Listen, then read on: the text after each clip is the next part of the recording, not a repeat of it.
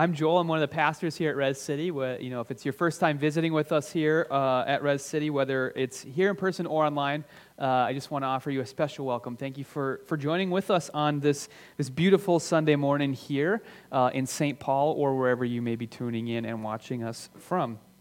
Uh, we are in the middle of a sermon series through the book of Philippians. It's kind of our summer sermon series. And I'm going to read the passage that we'll be walking through today. I'll pray and then we'll get into it. So Philippians 3 12 to 17. Not that I have already obtained all this or have already arrived at my goal, but I press on to take hold of that which Christ Jesus took hold of me. Brothers and sisters, I do not consider myself yet to have taken hold of it, but one thing I do, forgetting what is behind and straining toward what is ahead.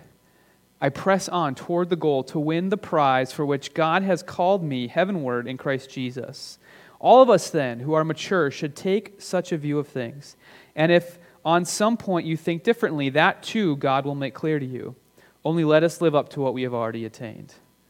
Join together in following my example, brothers and sisters, and just as you have us as a model, keep your eyes on those who live as we do. Let's pray.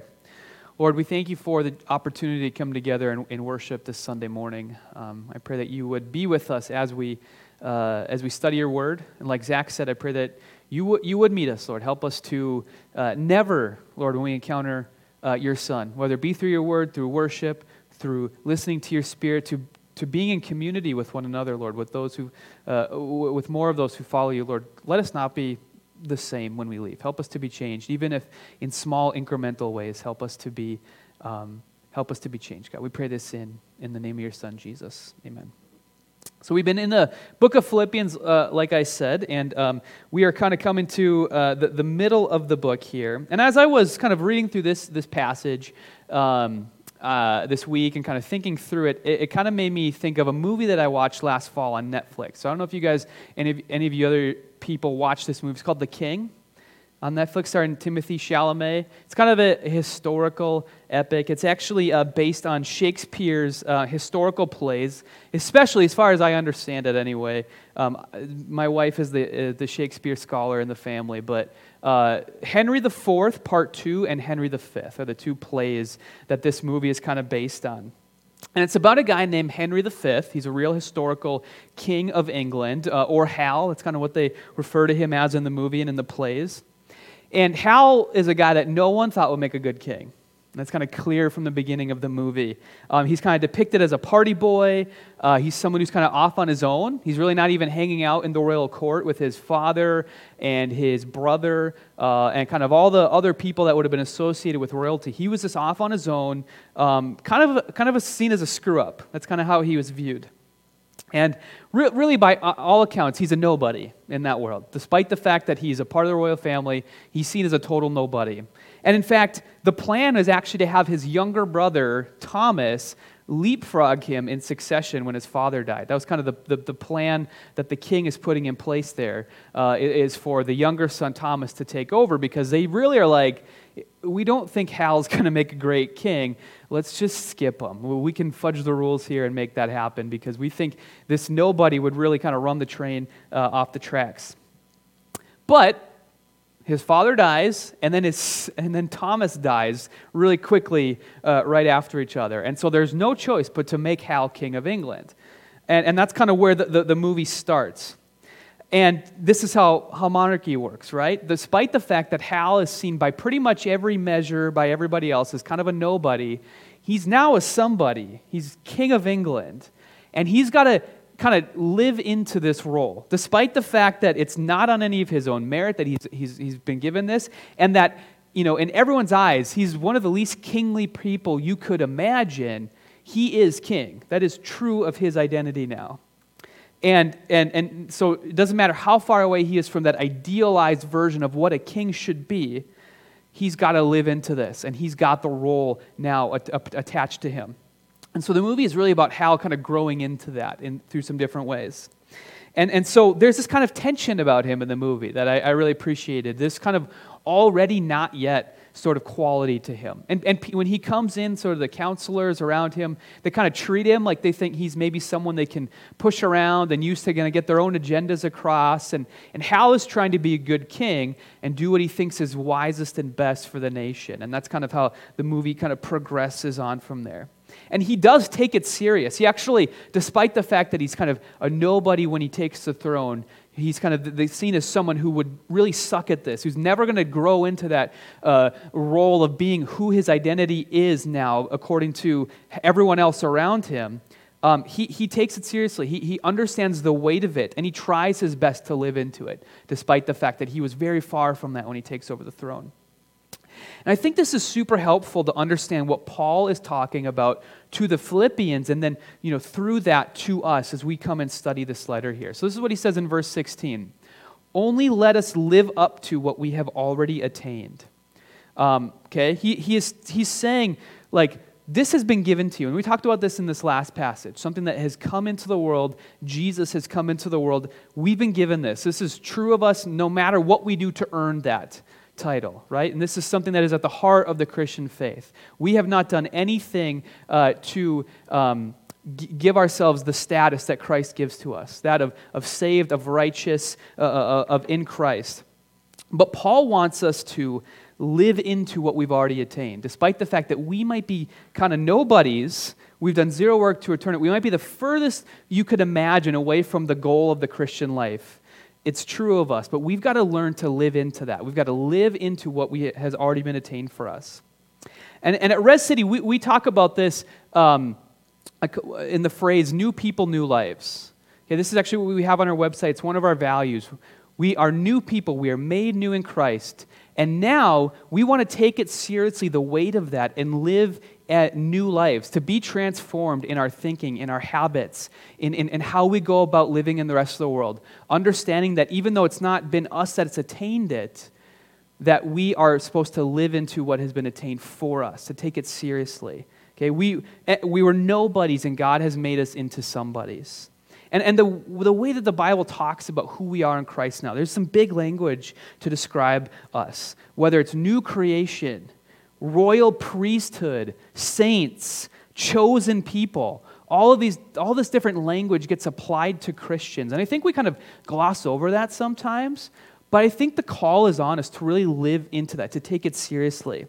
If you get crowned king or queen of a nation, you have to first of all accept that it's true of you that you know if you actually say something's going to happen it's going to happen and people are going to treat you differently okay but also you've got to be constantly living into that more and more okay? Because it's not a small thing to be crowned king or queen, right? It's not something you do for fun, it's not something you do when you feel like it.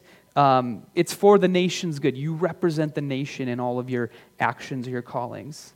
And the worst kings and queens in history have been ones who haven't taken that seriously, right? They have kind of said, I'm king or queen, but I'm going to, you know, one day a week I'm going to take this seriously maybe, and the rest of it I'm going to spend, you know, using all the stuff that's at my disposal for my own pleasure, right? Those are the worst kings and queens in history. We can probably think of them off the, you know, names come to your mind off the top of your head.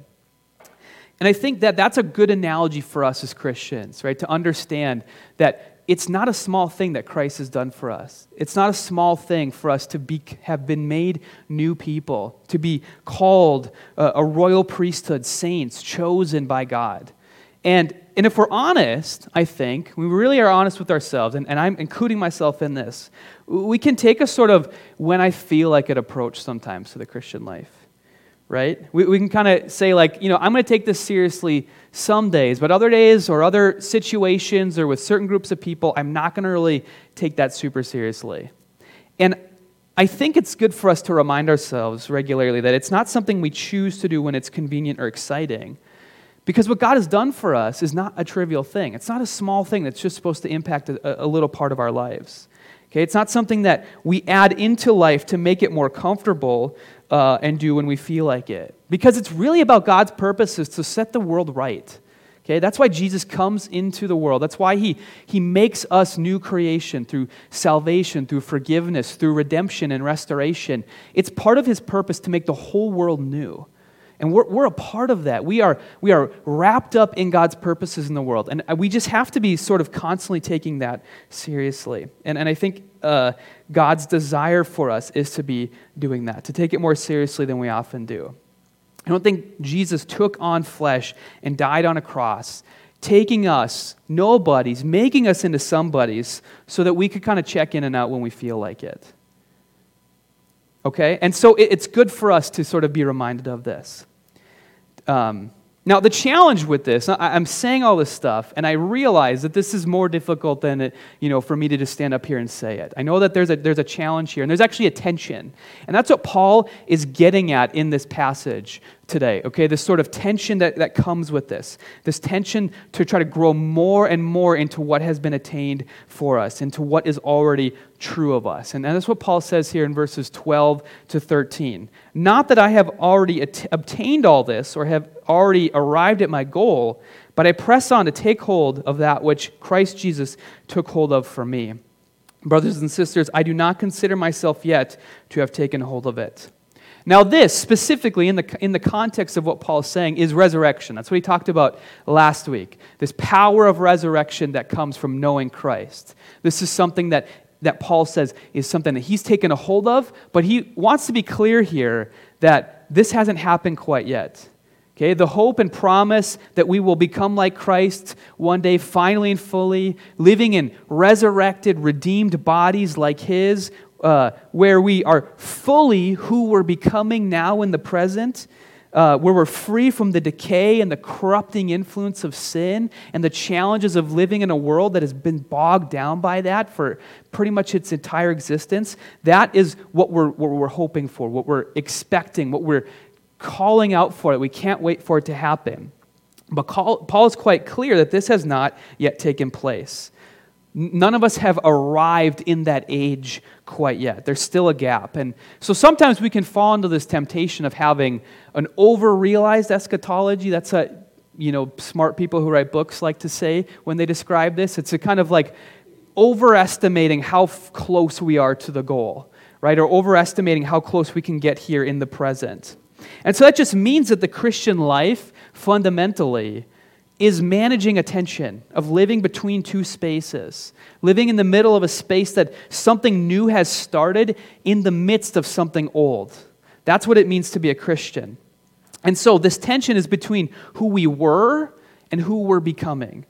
Uh, it's a tension between faith and hope and love, these things that Paul talks about all the time in his letters, and then cynicism and despair and self protection and, and comfort right? It's there's this tension between these things that we constantly feel. And I think, you know, you know, we feel this in ourselves. When we really ask our, you know, we think about this a little bit, you know, when we kind of pause to ask ourselves, what does this look like in practice? Like, you can feel this in your day-to-day interactions with people that you're close to maybe right or one day you're, you're, you're, you're, you're like man i'm really living this out well and then, then like the next day you're like why did i say that thing why did i do that thing or right or you're living and you're feeling like man things are going really well right now and then the next day it kind of you feel like everything falls apart right? That's sort of back and forth. You know how we feel that sometimes? That's this tension here right right? Is never getting too comfortable in the space we're in now. You know celebrating what god is doing in the present but also realizing that there's always going to be a challenge. It's always going to be contested and that means sort of constantly tuning ourselves back to the gospel, which we talked about last week. And if, you, and if you didn't hear that sermon, I would encourage you to go check it out. We talked about tuning ourselves to the gospel at the end. But the way that Paul talks about this here is by using the metaphor of like a race, treating it like it's a race. So this is what he says in uh, the second half of verse 13 to verse 15.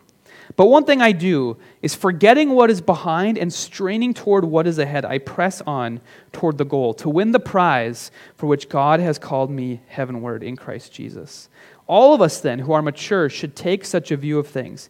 And if on some point you think differently, that too God will make clear to you.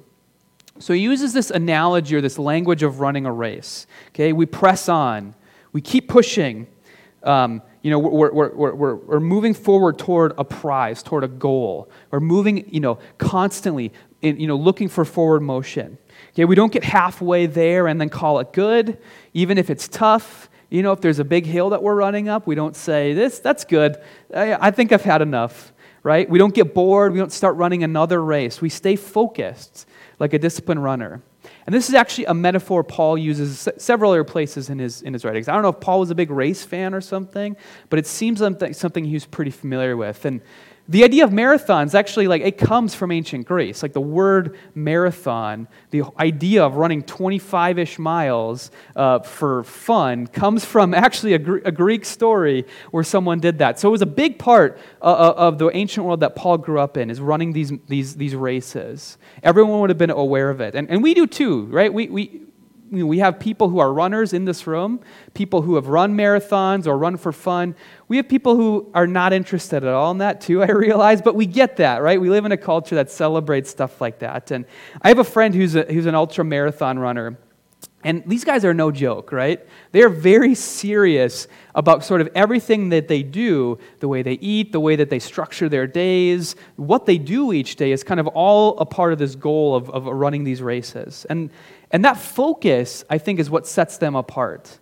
It makes them able to do that um, because they know where they're going and they have a vision to get there. And they press on each day towards that.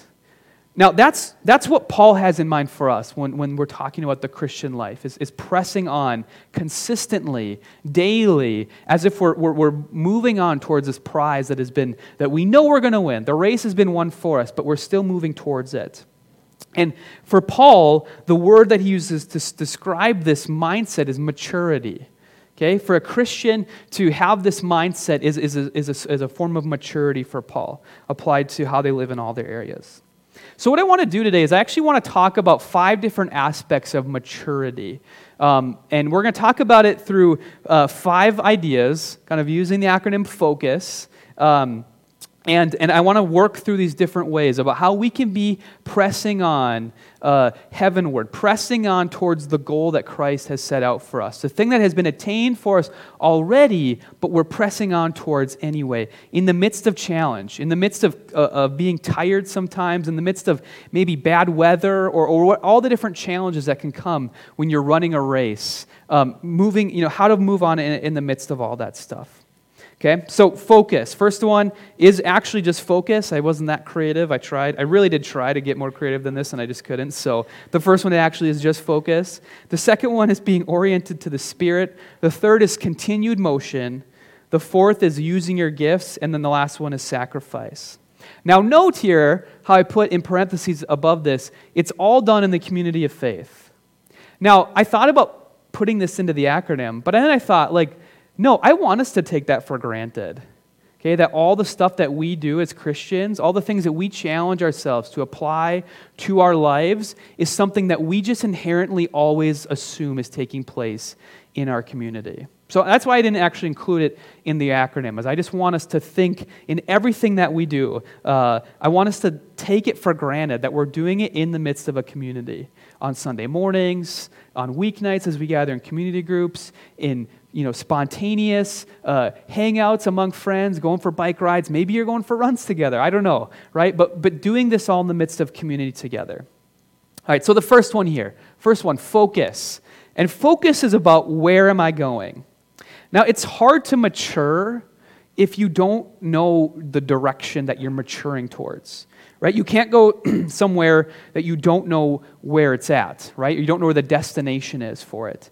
Otherwise, yes, you'll have motion, you'll have change, right? You, you, you may even get tired doing it, but it's not necessarily you know, headed in any direction. It's just kind of motion or change for motion's sake, is all it really is.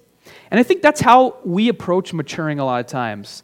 Uh, is, is, you know, we learn don't do that thing, right? We, we kind of learn, you know, avoid this thing or don't act this way next time. And that's helpful, but it doesn't necessarily say, instead of doing this, do this. It just says, don't do this. Does that make sense?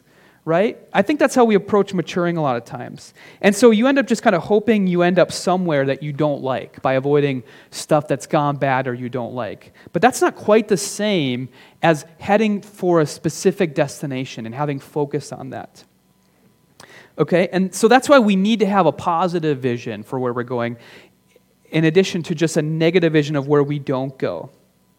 And, and there's a lot of ways that we can learn what the positive vision looks like. It can come from preaching on Sunday mornings, it can come from reading scripture, it can come from listening to the Spirit, which we'll talk about here in a second. But one of the things that Paul talks about quite a bit is this idea of, of, of modeling and imitating to grow towards something. So he says, this is what he actually says here as a way for them to uh, press on, is to join together in following my example just as you have us as a model, keep your eyes on those who live as we do. So, what he's saying is like, there are good models, there are people to emulate in the community of faith for a reason. We can learn stuff from each other as we watch others, you know, go before us, or we listen to the experience of others, or we just see how they live their lives on a regular basis. We're supposed to imitate each other okay? Not, not in a fake way, right? Not trying to, you know, in the ways that we sometimes think about that, but in a real sort of like, I want to be, I can see that person radiates the presence of God. They press on towards the goal, right? They embody Christ likeness. I want to do that too because I think that's my call. And so we, we, we do that. so find mentors. Be around people who, whose lives are signposts in the, in the direction of the destination that we're heading. Okay, it's good for us to do that with one another. It's actually part of the church structure. It's one of the natural things that happens in a community is just being around other people who you want to follow and, and, and learn from, right? And you will be like this for them in other ways too. That's the thing, is some of us are, are you know, better at other things than others or model it better than others. We will learn from each other as we're doing this well. So, so it's, it, it's good to be around each other and emulate and become uh, models um, and then followers of what it means to, to press on. So that's one way. The second way, and Paul talks about this a lot in his letters as well, and, and we find it all over the Bible, is being oriented to the Spirit or guided. And this is, it gives us more help with the destination that we're headed. Okay, it helps to have a guide, right? It, it doesn't help to just kind of see other people head in that direction. It can help to have someone who's saying, no, head this way. No, no, do, do this thing right here. Or yes, keep doing that thing. That, that, that's where we want to be headed towards. And that's what the Spirit is supposed to be for us. Uh, in John 14, 26, this is Jesus saying, Hey, I'm going to leave. That's part of the plan. Don't be freaked out. But I'm not going to leave you hanging here. Okay, someone is going to come and is going to fill the role that I've had with you, and his name is the Holy Spirit. And he is going to, um, he's going to uh, teach you all things. He's going to remind you of everything that I've said to you. He's going to fill this role that I've had in helping to guide you towards you know, what God is up to in the world. And I think um, we need to be more serious or more patient or more understanding of what it looks like to follow the Spirit in our lives. Okay? Because the Spirit comes from the place that we're headed, okay? From God's space, from heaven. And because of that, He's the ideal guide for us to guide us into pathways, habits, decisions that are focused on the destination. Now, I think sometimes we can find ourselves being frustrated with the Holy Spirit, okay, or, or frustrated listening to God, trying to find a guide or direction for what we should do in our lives. See, maybe you've prayed in the past and you've hoped the Spirit would help you with maybe some issue that you have, right? Something that you're looking for some direction on, um, like taking a job or where should I move or should I date this person or, or different, you know, big decisions that we have a lot of times. And then, you, you know, you found no answers to that. You, you felt like the Spirit's been silent, and it's led you to be kind of frustrated. And maybe your thought is, well, you know, maybe God doesn't care about me. Maybe God isn't, isn't even there, right? That's the types of questions we ask in our minds.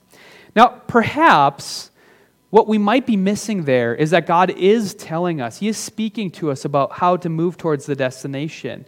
But what, what, we're, what we're finding that God values is, is not necessarily you know, what we specifically do, but how we do it, or who we're becoming as we do it. And so I would submit to you that sometimes I would say God cares a lot less about what job you take, right, or wh- what city you live in, or what house you buy, than He does about who you're becoming as you do that stuff, right? You can follow Christ, you can look like Christ in many different settings. And I think often God is calling us to, uh, to grow in those areas. That's where the Spirit is guiding us or directing us towards, is living Christ-like, living like people who take it seriously that we are made new, that we're transformed, that we're a royal priesthood. And we can, and we can do that in a lot of different settings. Okay? And so this is, I think, where the Spirit is often going to meet us, is in that space, giving us wisdom about how we can follow Christ no matter where we end up. Okay? So that's what I think, that's what I think we should consider oftentimes as we are being oriented to the Spirit. Okay, next up, continued motion. And this is about humility ultimately. Okay? Now, the whole point, that what Paul is talking about here, is that we won't ever arrive at the destination on this side of heaven. That's the big point of this passage. And this is why we continue to press on. It's because we're, never, we're not quite getting there at any point until Christ returns and, and finishes the job. And so, humility is key here, understanding who we are and who we aren't. Now, but we, we can often get confused, right? And we can start to, even if we don't believe we're there, we can start to kind of act like it. And so think of it like you're driving a car, right? Um, and you've got the gas down, you're pushing the gas down really hard, and you're, you're moving forward very fast.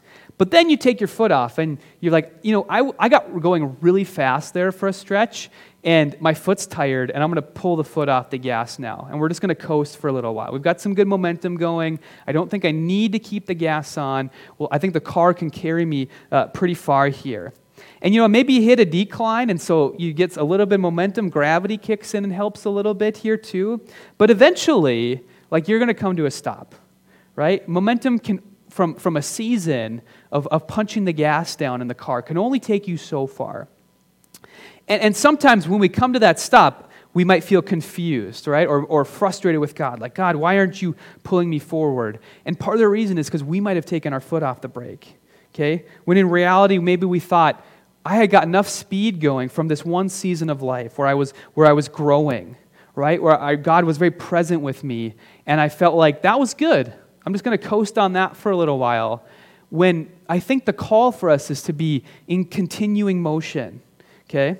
Because that's how it works, right? Is, is us constantly moving forward, constantly taking steps forward, constant, consistent motion. Okay, we're all going to have these significant growth seasons in our lives where we take huge leaps forward, right? We are going to have those where God is very present. God is very much involved in, in pulling us from one place to another. And those are good. We should celebrate those. But we can't just coast on those seasons as well. Okay, when things are maybe a little bit tougher or we're busier, we have to continue to be moving forward in some way. Even if it's just baby steps, even if it's small things, even if it's just consistency in the stuff that you, you, you learned or you grew towards in that season of life. Even if it's this consistency in following that out, that's good. Because those moments are not sufficient. Okay? No one season of life is going to be sufficient to bring you to the end of the race. Okay? We wouldn't tolerate that approach in any other area of our life, right? Just think about it, right? If, if you, you know, in your job, you wouldn't say, I worked hard for a year, so now the next three or four years, I expect to get a salary, right, for, for not really doing anything, for maybe just showing up, but then spending all my time on social media, right? You wouldn't, you wouldn't think that that would, would fly there, right? Or as a parent, you wouldn't say that, you know, I was a really good parent for year three of that kid's life and I'm gonna, that's going to carry over till they're 18 and they're out of my house. Right? You wouldn't take that approach with your kids. But I think we far often do that with our, with our spiritual lives more than we admit. Right? We kind of coast off of certain seasons of life. And I think the call to maturity, the call to understanding the weight of what we've been called to is continued motion. Even if it's small, right? Even if it's not like those quantum leaps that we get sometimes, continued motion, baby steps, doing the small things, setting habits or patterns that continue to move us towards the goal, that are, are oriented towards pressing on. All right, the next thing here I want to talk about is using your gifts, which is about expanding God's work ultimately. Okay? We, part of God's purposes in the world is for us to partner with him, to contribute in what he's doing. Remember, I talked about before, like us being made new, us being made uh, a royal priesthood, like we read some places in the Bible, is about God expanding his work in the world of redemption and restoration of all things. Okay? So when we are a part of that, that means we're supposed to continue to work towards it. We're partners, we're co laborers with God in that. God could do it all himself, but he doesn't. He chooses to involve us in it. And so you think of it like a dad. He's building a treehouse in the backyard, and he's letting his kids help out. Right? Now, again, dad is the one who's ultimately making sure this, this treehouse gets built and built safely and built the right way. Okay? But a lot of times, you know, dads are going to give their kids tools to contribute. They're going to be like, here's a hammer, and I want you to take this hammer and smack it on this little thing. It's called a nail. And once you do that, it's going to hold this piece in place. That's not the full treehouse, but it's a part of it. It's going to help kind of build the rest of this thing.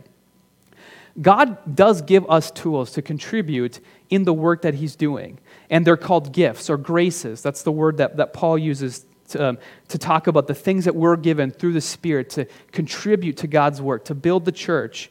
Um, and our job is to sort of discern what those are and then figure out how to use them. Okay, that's what it means to sort of really engage in this, in this area, is to know what, what we're good at, what God has gifted us to do, and then figure out how can I use that to sort of contribute or partner in the work that God is doing in the world. And so a lot of times that comes with a passion, something you love doing, right? Uh, something that you get so much joy out of doing in a certain area. That's not always possible, okay? And that's, that's the hard part. That's part of the tension that we live in. It's not always going to come easy, but there are ways for you to use your gifts, even doing stuff that's maybe not your first choice, right? Or, and this is something that we always want to encourage you guys to do. If you have a gift in something and you're at Res City and it's like, maybe I could take the lead on doing something like this. I think it would be good if we did something like this at Res City. I have some gift and some excitement about it. Go ahead, you know, come to me and Julie or some other person in leadership and say, maybe we could try this thing. Okay? Because I guarantee you, I guarantee you this. I'm not gifted in everything. Okay? And so if you come to me with an idea of something you're excited about and say, can you take the lead on that? And I'm like, sure, I'll give it a try. It's probably not going to go very well okay? Which is why it's better when you use your gifts to lead that area. Okay? The church is about all of us sort of coming together and the stuff we've been gifted to do. That's why it's not just on a few people to sort of lead everything in a church. The, the goal is for everyone to contribute. And so that's what it means for us to have uh, these gifts and to use them well. So consider that, you know, if, you're, if you feel like you have been gifted in some way, consider what, what, what, would it look like for me to use that gift at Res City? It could be in the midst of something that's already taking place, right? And maybe it's like, it could, it could be something like, I have organizational skills, and I can help in pretty much anything we're doing at Res City with that. Or I have joy in serving. Like, I can do a lot of different things with that. But maybe it's something that, like, is unique and different, and, and consider what it could look like for us to do that at Res City. Okay, so the last one here. And I want to go back to something earlier in the book of Philippians to sort of uh, draw this one out. And this is from when Miles preached a few weeks ago. This is the, the Christ hymn. It's kind of the most famous section in the book of Philippians. And it's, it's Paul, you know, he's, he's probably quoting something. That's what most people think here. He's quoting some song or hymn that the early church sang. And it's about Jesus and about who he is and about what he's done. And so let me just read it real quick here again. Um, who, this is Jesus, being in very nature God, did not consider equality with God something to be used to his own advantage. Rather, he made himself nothing by taking the very nature of a servant, being made in human likeness. And being found in appearance as a man, he humbled himself by becoming obedient to death, even death on a cross. Therefore, God exalted him to the highest place and gave him the name that is above every name, that in the name of Jesus every knee should bow in heaven and on earth and under the earth, and every tongue acknowledge that Jesus Christ is Lord to the glory of God the Father.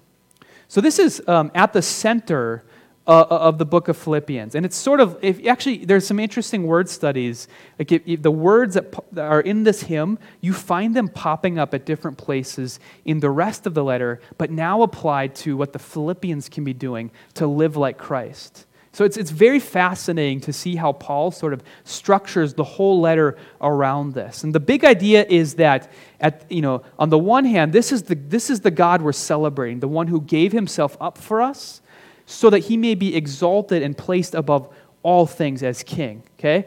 And that, that helps set our focus on who we're worshiping, right? That tells us who God is, tells us what God is up to in the world, and it invites us to worship and to find comfort in that God, the one who was literally was willing to die in order to accomplish his mission for us. But the other reason that it's there is so that we may now take our place in also living out the Christ hymn of following Jesus. Right? And the second part of this here, where, where Paul says God exalted him to the highest place, right? Um, right? Exalted him to this high station. This is, this is resurrection here, right? This is Jesus being resurrected and made king. We will join him in that resurrection one day, okay? But notice what comes first. The thing that comes first is sacrifice. And, and Paul has said, listen, this resurrection thing, haven't taken a hold of it yet. So that means we're still in the sacrifice phase of this. And that's what it looks like to follow Jesus in this well. To, to, to, to be willing to sacrifice, to live like Christ. It's at the heart of what it means to follow Jesus. And Paul wants the Philippians, and now us as readers of this, as people who follow in the footsteps of the Philippian church, to understand that as well. And so when we um, seek out maturity through focusing, right? Of knowing what's important, what's the thing to be focusing on, what's the destination to take. Through orientation to the Spirit, through a true desire to consistent movement and, and commitment to giving of our gifts. Okay, when we, desire, when we uh, are, are committed to those first four things we talked about today, sacrifice is naturally going to have to happen in order for those four to take place. Okay, we have to be willing to sacrifice. But a lot of times, that realization can stunt a lot of our growth and can kind of short circuit those first four things. Because we might say something like, I don't want to follow Jesus in sacrificing certain things, whether it's money or status or comfort or approval or safety or time, of, of views we hold dear, of, of legit idols in our lives, things that we might find that we're worshiping over Jesus. Okay? A stumbling block for us sometimes to doing those first four things can be an unwillingness to sacrifice. Jesus calls us to be willing to leave all of those things. Doesn't mean we'll have to leave them all, okay? It for sure doesn't. But we have to be willing to give up some stuff to follow Jesus in this well. Now, if you're uncomfortable with that, okay, if you find yourself thinking that there is, there's, you know, if there's anything that you think, if I were called to give this up, I would choose that over Christ, I think Christ is calling you to reckon with that. To ask yourself, why is it, why can I not give this thing up? Why would I be completely unwilling to sacrifice this thing if it meant following Jesus, if it meant living up to, this, the, to what has already been attained for me? Okay? And, and remember, it's not like Jesus is asking you to, do, to sacrifice something and he's got no skin in the game himself, right? Our whole faith, our whole plausibility structure as Christians is premised on this claim that God himself put himself in human flesh, came down to earth, gave up reigning the whole cosmos to be treated like a criminal unjustly to be brutally murdered in the worst way you could imagine, the most shameful way possible in that time and place, in a ghastly death, to take us, a bunch of nobodies, and make us somebodies. Jesus is not going to ask you to do anything that he is not willing to do for you and for your good, to attain for you resurrection. And so now we're running a race that has been won for us.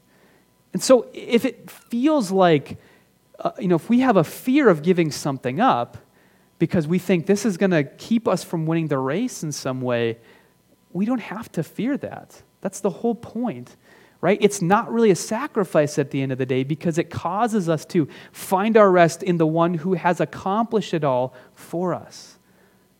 And so it becomes a joy, it becomes a hope for us.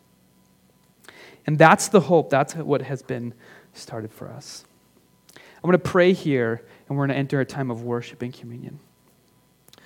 Lord, thank you for giving yourself up for us, for running the race for us by dying on a cross, by rising again, and then giving us the opportunity to rest in that, to follow you, to, to run the race that you have won for us, uh, Lord, to, to follow in your footsteps so that we may just live into something that is already true of us, something that has already been attained for us.